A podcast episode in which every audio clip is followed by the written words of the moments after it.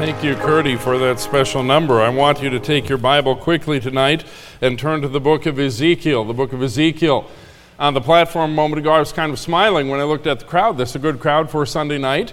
And I thought to myself, well, what in the world? Um, you know, why? I announced Gog and Magog. And then it occurred to me there are an awful lot of people in our church. This is one of the best things about this church there are a lot of people in our church that are keenly interested in what the Bible says. Okay, keenly interested in that.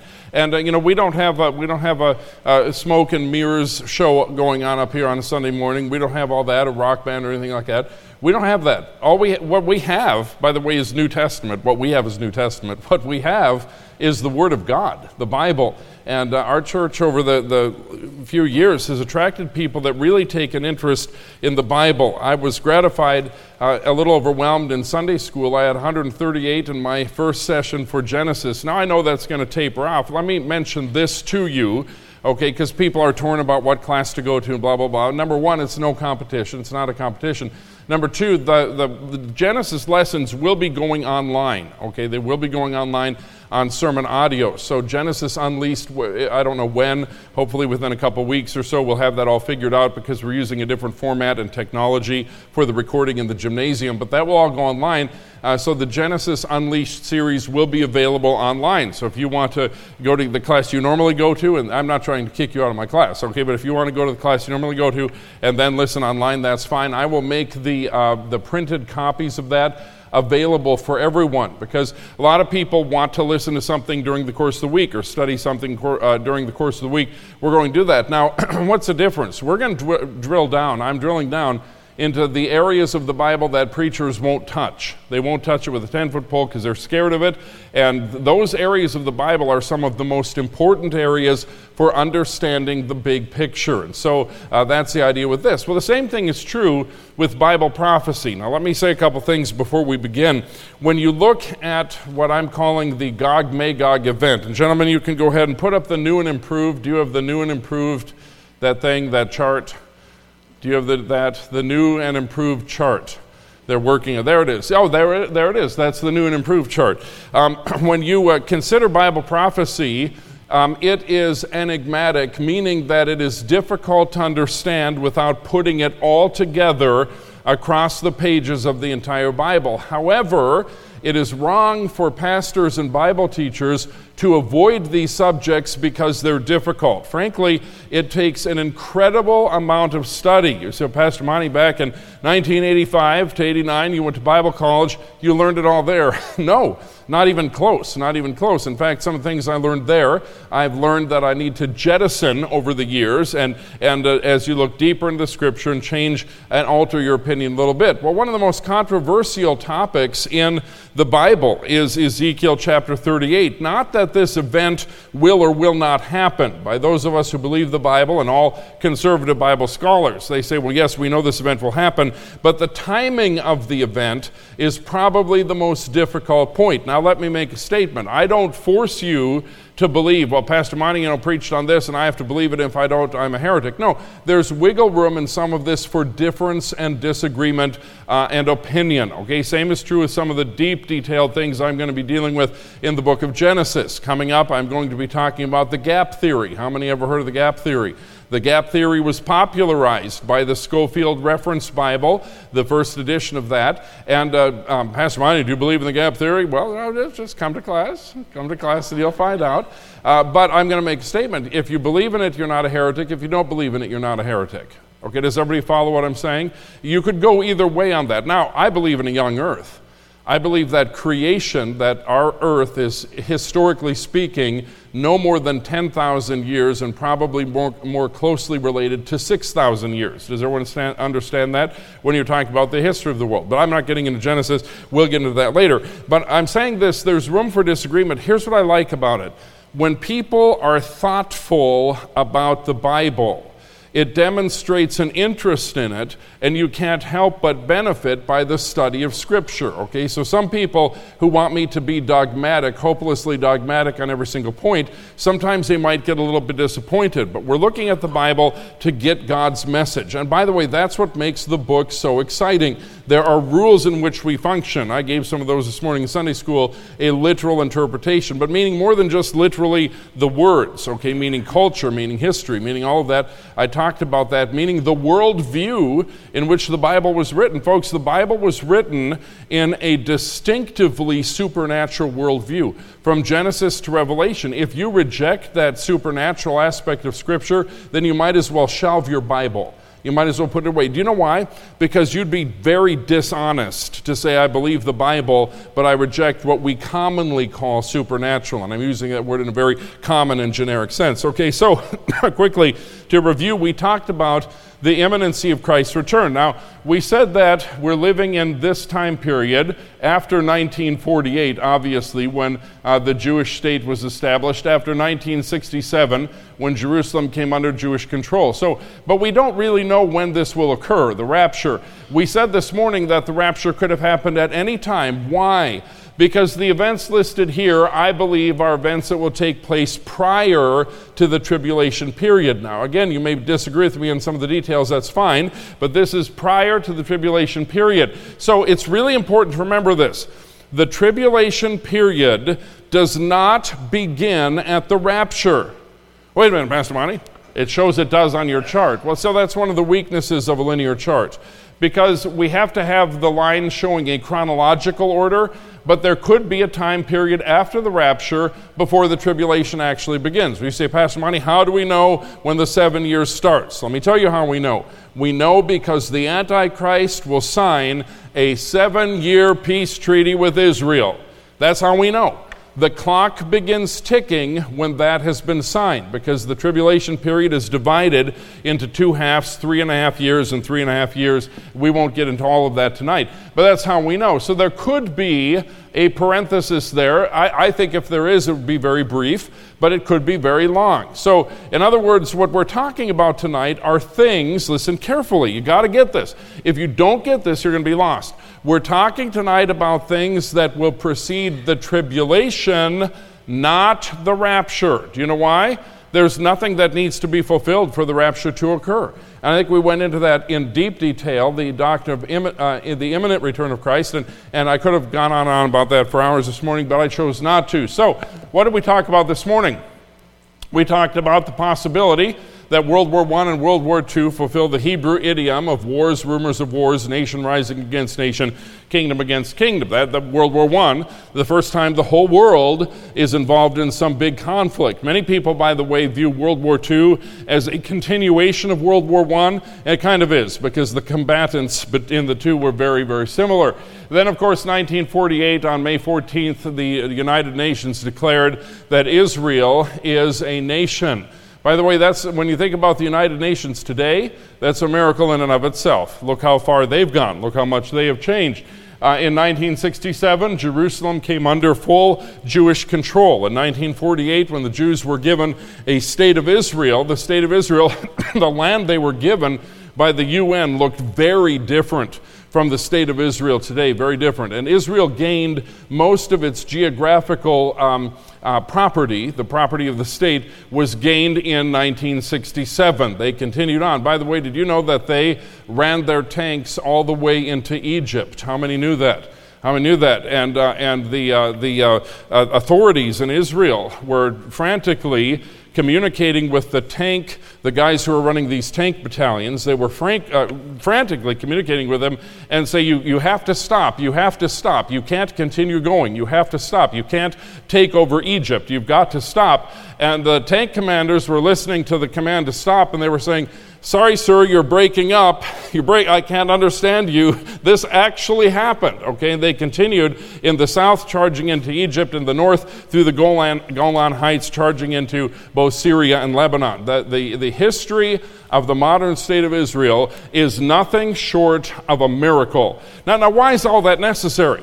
Because taking the Bible literally always without exception, there's no wiggle room here for what I'm about to say, taking the Bible literally, believing in prophecy literally, presupposes the existence of the Israeli state it presupposes that okay? Without the without the existence of the israeli state you cannot have the fulfillment of the book of revelation. And and much of the old testament uh, cannot be fulfilled. That and by the way that is a presupposition that is given in ezekiel 38 so now what we're going to concentrate on tonight is what is called the gog magog event okay?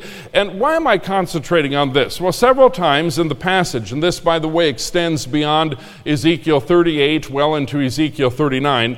Several times in the passage, there are identifiers as to when this will happen. For example, verse number 8, the Bible says, Many days, after many days, thou shalt be visited in the latter years. In the latter years. If you dropped on that, that, by the way, is an eschatological term, okay, the latter years. And you say, Pastor, where did it come from? It started with Moses back in Deuteronomy chapter 4 but in the latter years. If you look at verse 14, it says, In that day. The words in that day are frequently, not always, but frequently an indicator of an eschatological future. Look at verse number 16. It shall be in the latter days. Does everyone see that? So I think it's I think that we know that there's a time period when this Gog Magog event is going to take place. I'm not going to talk about that right now, but here's my here's my point. I find it interesting if now listen to, I'm careful how I say this.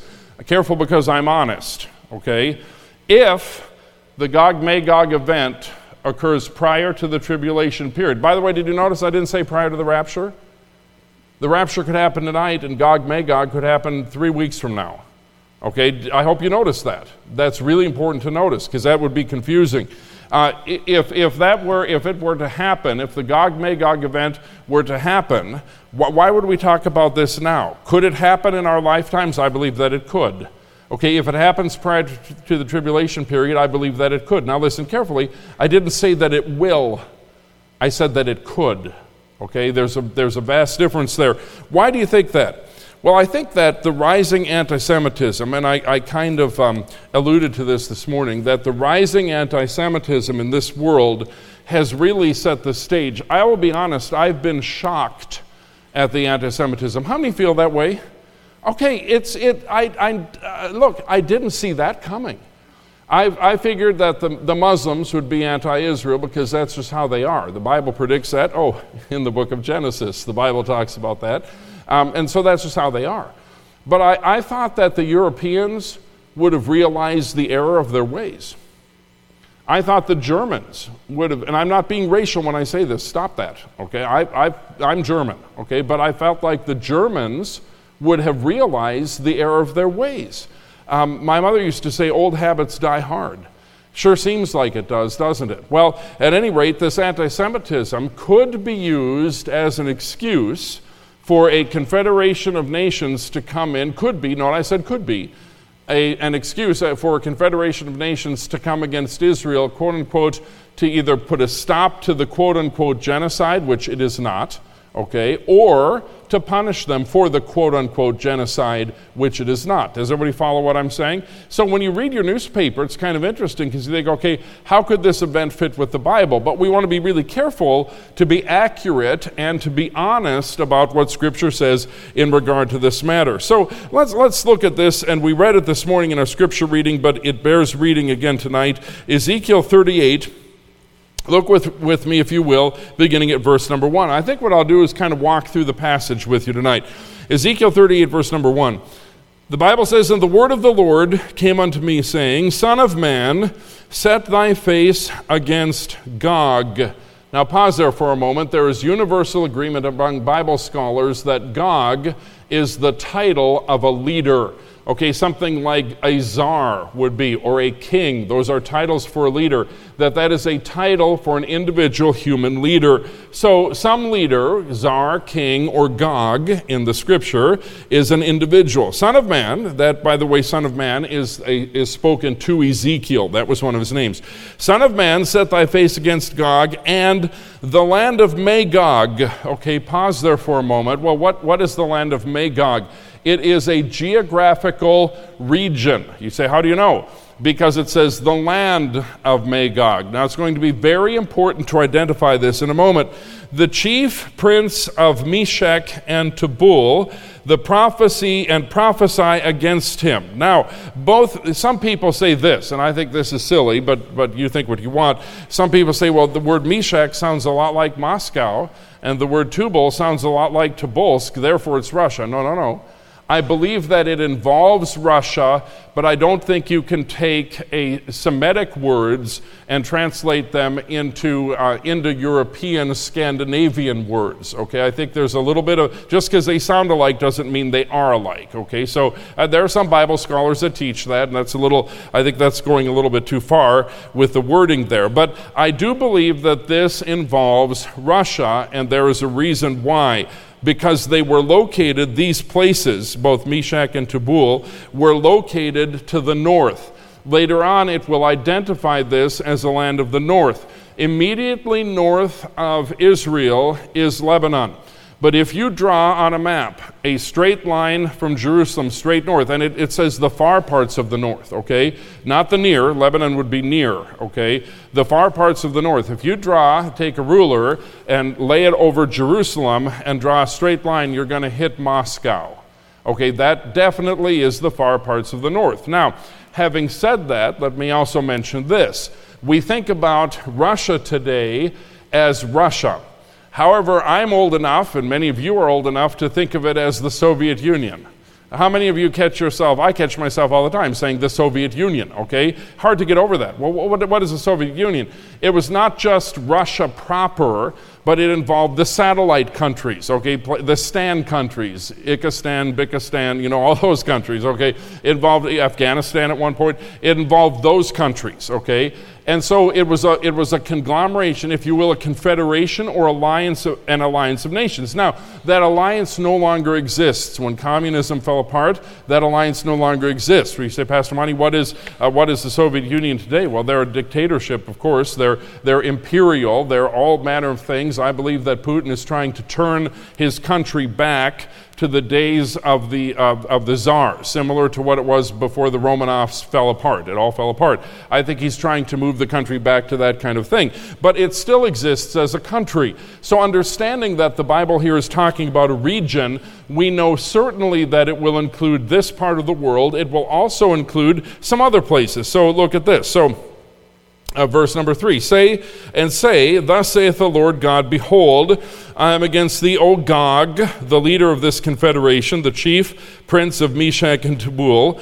and i will turn thee back and will put hooks into thy jaws and i will bring thee forth and all thine army horses and horsemen all of them clothed with all sorts of armor. Now, it's interesting because it doesn't just say armor, but all sorts of armor. In the prophetic vision, it was likely that Ezekiel was using words common to his time to describe what he was seeing, given by the Lord, and what the Lord was telling him that would be communicable to that time. So, uh, this armor could be any number of things, and it'll go into more detail later. I can justify that in a moment. All of them clothed with all sorts of armor, even a great company with bucklers and shields all of them handling swords. Okay, now, this is interesting. Who will be part of the confederation? Okay, well, I think it's important to understand uh, that Persia will be part of that. Who is Persia? That's Iran. Ethiopia, Libya. Okay, now, not the Libya that we're thinking of most likely, but potentially, but probably not, because these countries and regions have changed names over time with them, all of them with shield and helmet. So pause there. We have a number of nations that are joining in this coalition Iran, Ethiopia. Most people would view the reference to Libya because in the Bible, if it was the Libya we know of, it would be called Lib. But most people would view it as Somalia. Huh? Well, you've got to wonder with what's that group of people called? The Hoofties? What? The Hooties? those people that are flying drones and bombing stuff, okay, they've sided against Israel. I'm, I'm not saying that's what it's referring to, but I'm saying just think about it. Turn your mind toward that for a little bit. Uh, with all of them, shield and helmet. Now, verse number six Gomer and all his bands. There is almost universal agreement among Bible scholars that Gomer is a reference to Germany.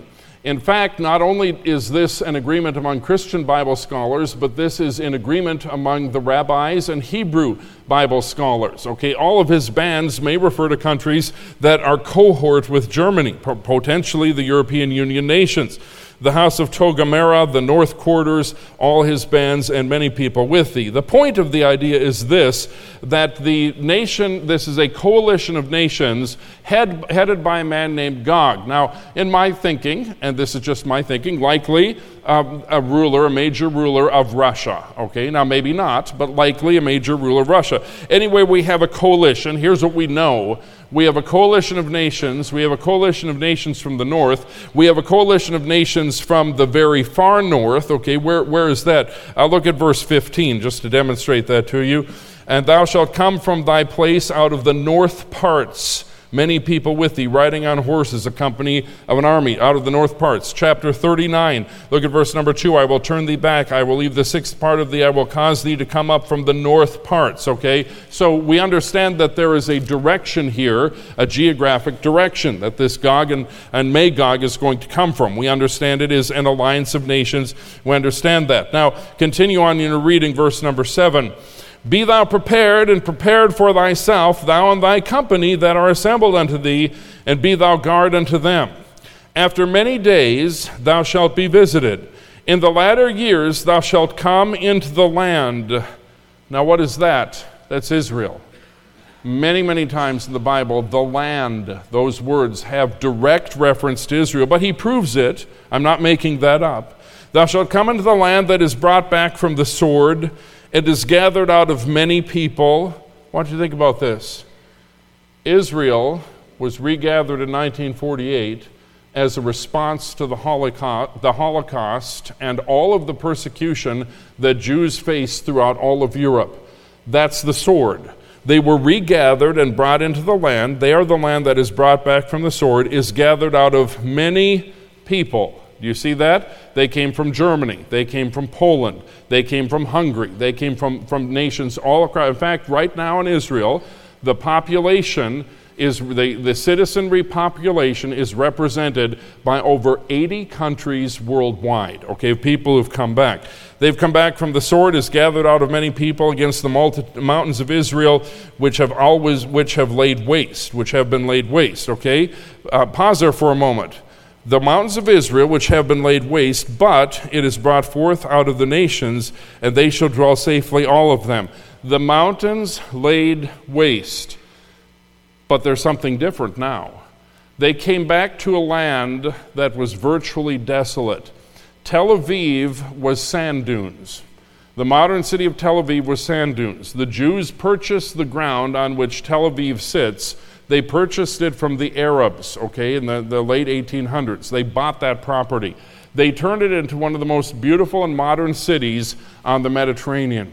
They took a land that was essentially completely desolate, both mountains and valleys. And any of those of you who have been there with me have seen this. And they turned it into a garden in the most unbelievably difficult places to plant something near the Dead Sea. They have turned that into palm groves. They have turned that into uh, places for the production of figs and other, ar- uh, other um, uh, agricultural products. It's absolutely remarkable. So the mountains have been laid waste, but Israel's there and is brought forth of all the nations. That's coming from all the countries. They're regathered, and they shall dwell safely, all of them. Now, you say, Pastor Monty, aha, the words dwell safely mean this must happen after the peace treaty signed by Antichrist. No, no, no. The word safely there doesn't have to do with the word peace, it has to do with the word confidence. Israel, having been regathered in unbelief, and they're not believers, they're not Christians, they have not received Jesus as Messiah. Israel, having been regathered in unbelief, is in a state of security. Well, wait a minute, Pastor Monty, Hamas. Oh, I know, I know. They are going to trounce Hamas. There is no doubt in my mind, as long as we don't interfere because we are weak, as a nation. Our leaders, our leadership, our representatives are weak. They will trounce them. When I've gone to Israel and I've been there three times, I felt completely safe.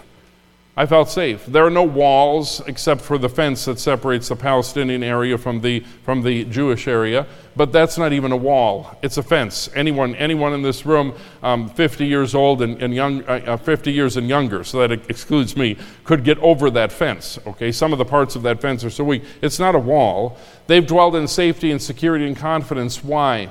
Because of their military because all of their young people are forced into military training. Every one of them has two years of military training because they can raise a standing army instantaneously. There's, before this Hamas thing happened, and by the way, this is a blip. This is a blip. When this is cleaned up, when the rats are cleaned out of the tunnels, when this is cleaned up, Israel will be safer than any other place to go visit. It'll be fine again. I've always felt completely confident. If someone asked Pastor Monty, when are we going to go to Israel? My answer is, well, we can't go right now. They're busy. And so, um, so, but, but we will go back at some point, okay? Um, but all of this, verse number eight, is very descriptive of the nation as it exists today.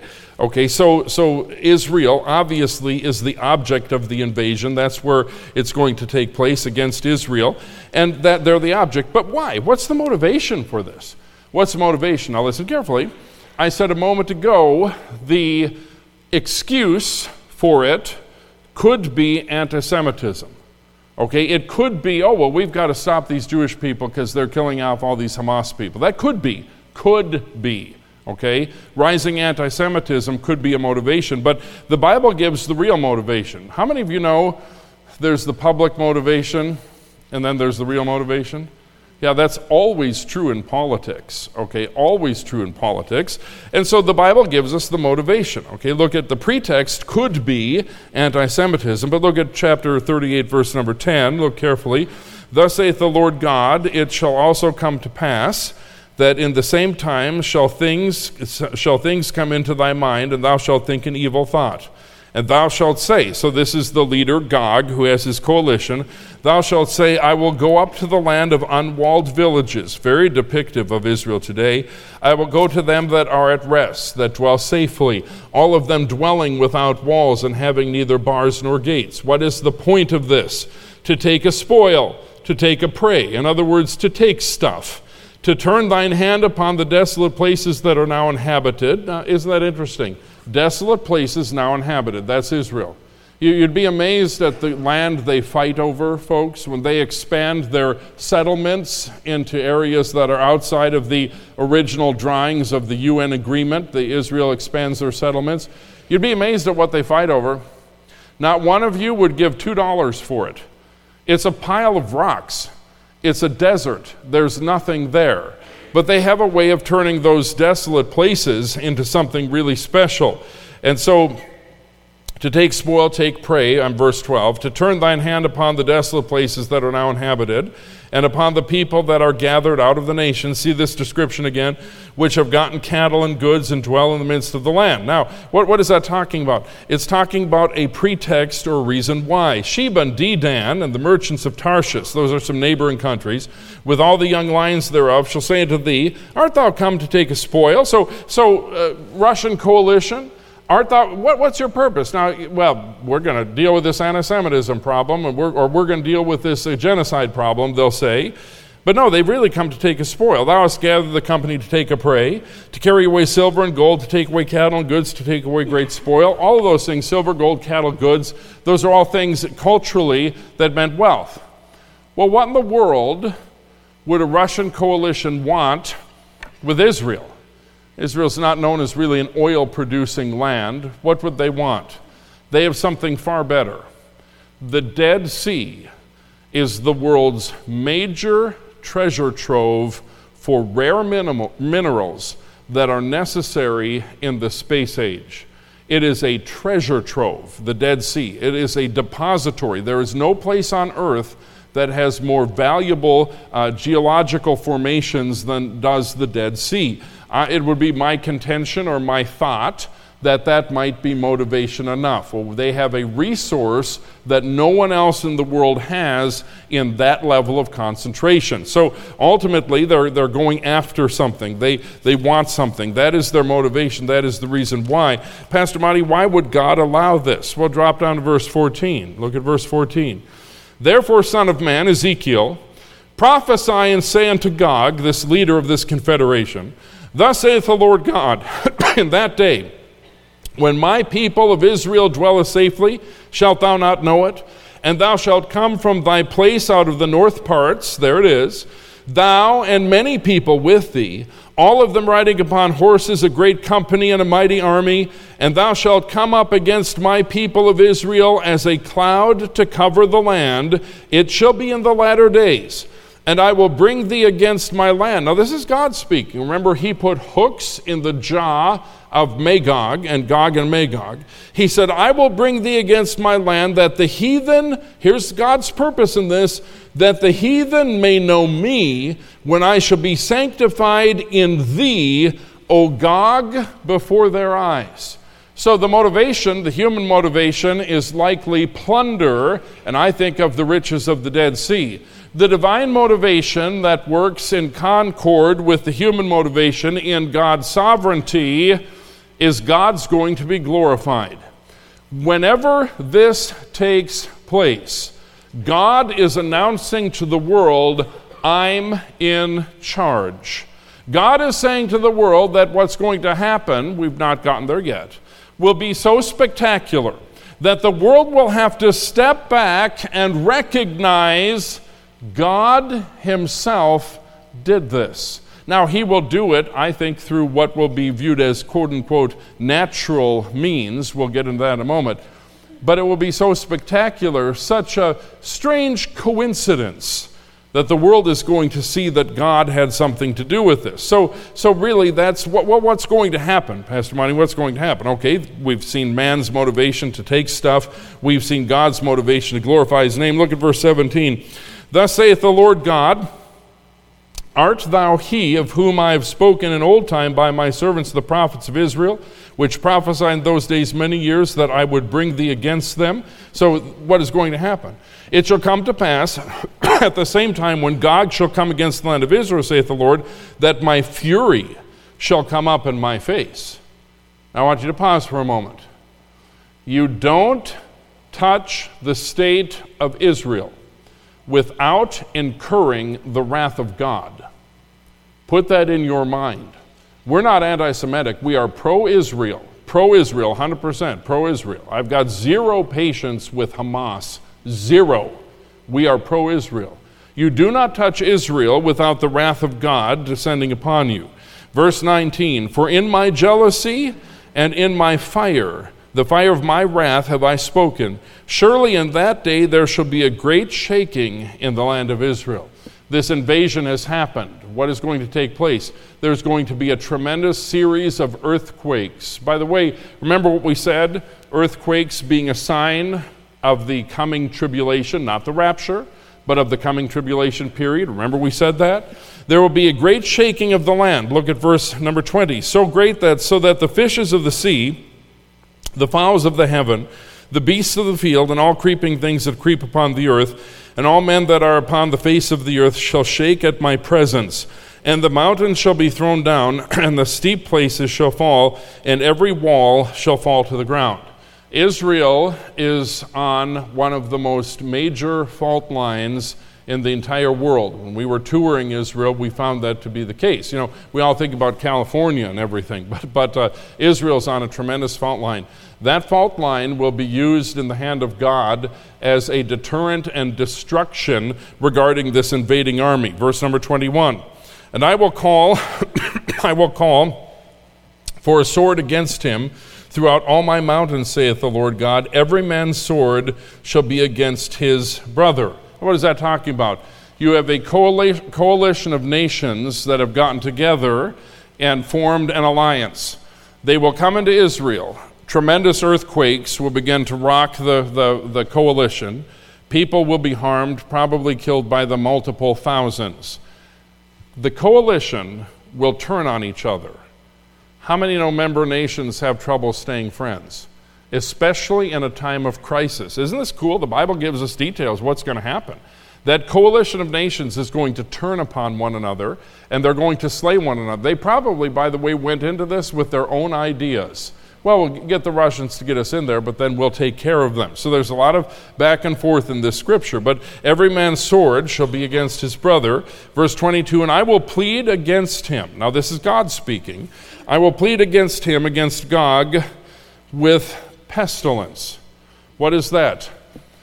Infectious, communicable disease, earthquakes, argument and military fussing between the members of the coalition. And then God says, I'm going to make them all sick. I'm going to send diseases.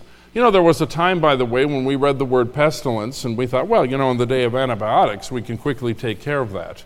Boy, have we ever learned a lesson. Okay? Now, could the pestilence also be a form of biological warfare? Absolutely. Does the Soviet Union have, the, or pardon me, there it is. Does Russia does Russia have the capability of biological warfare? Yes or no? Will Russia bring that along with them in an attack? Yes or no? Yes. So if they start fussing among themselves, the member nations of this coalition, it's very possible that Russians will just release their biological weapons. God says it will be a matter of pestilence and with blood. That's interesting. And with blood. Some of these pestilences actually produce bleeding profuse bleeding that causes death. Now, I don't know exactly what that means, but that could be. And I will rain upon him, and upon his bands, and upon the many people that are with him, and overflowing rain, great hailstones, fire, and brimstone. What, what is that? The first part is a flood. So not only do we have an earthquake, pestilence, these, arm, these armies that were once in coalition now killing each other, but what do we have? We have a flood now, a physical flood. But, but wait, there's more. Great hailstones, fire, and brimstone. Now, that likely is something divine that just pours out of the sky. Some people say, well, Pastor Monty, maybe that's an unusual level of lightning strikes. Okay, okay. Whether it's fire and brimstone or lightning, an unusual level of lightning strikes, the effect is still the same.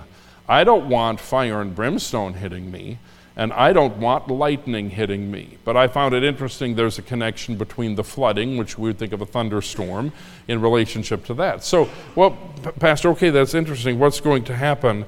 Um, Thus, verse 23, will I magnify myself, God says and sanctify myself, and I will be known in the eyes of many nations. They shall know that I am the Lord. Okay, it will be so spectacular, this coalition of armies destroyed. So spectacular that God says they can't miss it. I'm the Lord. They can't miss it. I'm protecting Israel. And in chapter 39, not only are the, uh, the army of the coalition destroyed upon the mountains of Israel, not only does that take place, but in chapter 39, it says there is destruction of Magog. Some of the same physical things that destroyed Israel will then destroy Magog as a nation. Who's, who, who understands here? If that happened in the next year, 2024, that happened in 2024, how many understand that God would be glorified? How many understand that everyone, even the most jaded cynic, would have to say, huh, God must be really mad with those people?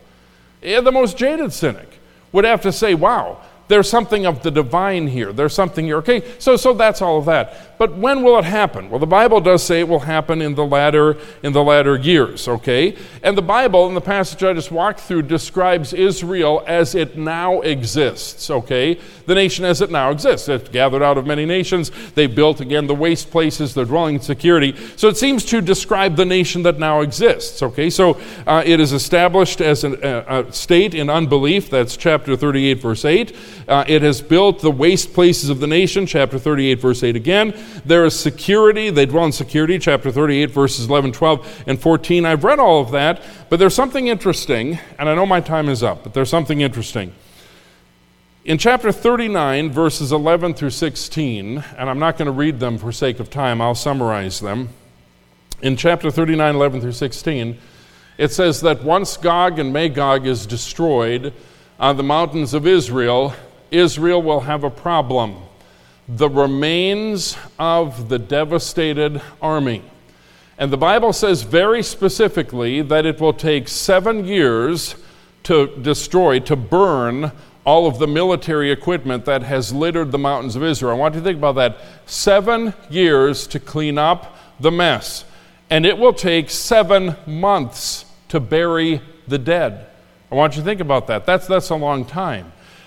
And so we come to the question of when does this actually take place? Well, I think one of the keys is the seven years seven years of burning, seven months of burying.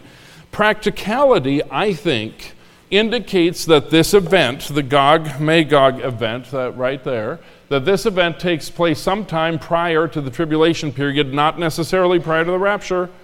You got that? Not necessarily. That it takes place prior to the tribulation period.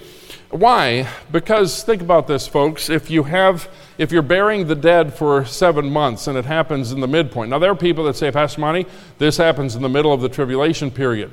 The Jews are going to have their own dead to bury. Why would they worry about the Russians for seven months? Okay? It seems like something really superfluous to have to deal with in the middle of the tribulation period. I took a class, one of the best Bible classes I ever took, from Dr. Carl Stelzer in Pensacola Theological Seminary. It was a whole course on the book of Ezekiel. Dr. Stelzer argues that this battle takes place early in the tribulation period. I have no problem with that. I have no problem with that at all. I think it happens before, but I have no problem with that. But when you think about the burying of the dead, you don't want to have people burying the dead when really they have their own dead to bury because the wrath of God is poured out on Israel during the tribulation period. Another idea is this you've got seven years. Bible's real specific. Seven years, we're going to be just getting rid of all this military equipment. If you're in the tribulation period, Israel needs their military equipment. All of it, even the stuff that the Russians leave behind. So that didn't quite make sense to me. Then the other idea is this if it takes that long to get rid of this military equipment, the Bible talks about them burning it. If it takes that long to get rid of the military equipment, seven years is a long time. Are they going to do that throughout the whole tribulation period? Are they going to do that? Now, here's where I struggle with it. If you're mid, if you take a mid-tribulation view, you're going to say, well, they're going to start burning it when it's done during the tribulation, and they're going to keep on burning it for years into the millennial kingdom. I don't know. That doesn't sound like the kingdom to me because the air wouldn't be fresh. Does, just that was a joke. Okay, it, it just doesn't it just doesn't fit. Now, in all honesty, there's another view. So there's the view prior, which is the view that I'm leaning toward and teaching you tonight. There's the view early in the tribulation period or mid, somewhere in the tribulation period. There's an idea that it will happen at the end. Oh, Pastor Monty, Ezekiel 38 is just describing the Gog Magog event. It's the same thing as Armageddon. Absolutely not. You look at both, you cannot put those two together. That's absolute impossibility. So I don't think it's Armageddon. Then there's another view that I was recently uh, introduced to the possibility that this is the uprising uh, rebellion at the close of the millennial kingdom age. Now, I know some of you are like, what are you talking about? I can't go into all of that in detail. That's possible, but this seems to fit better because it describes Israel as she now is. And it goes to great pains to describe Israel as she now is a nation gathered in unbelief, a nation that themselves have rebuilt the waste places. Okay? So, Pastor, what are you saying?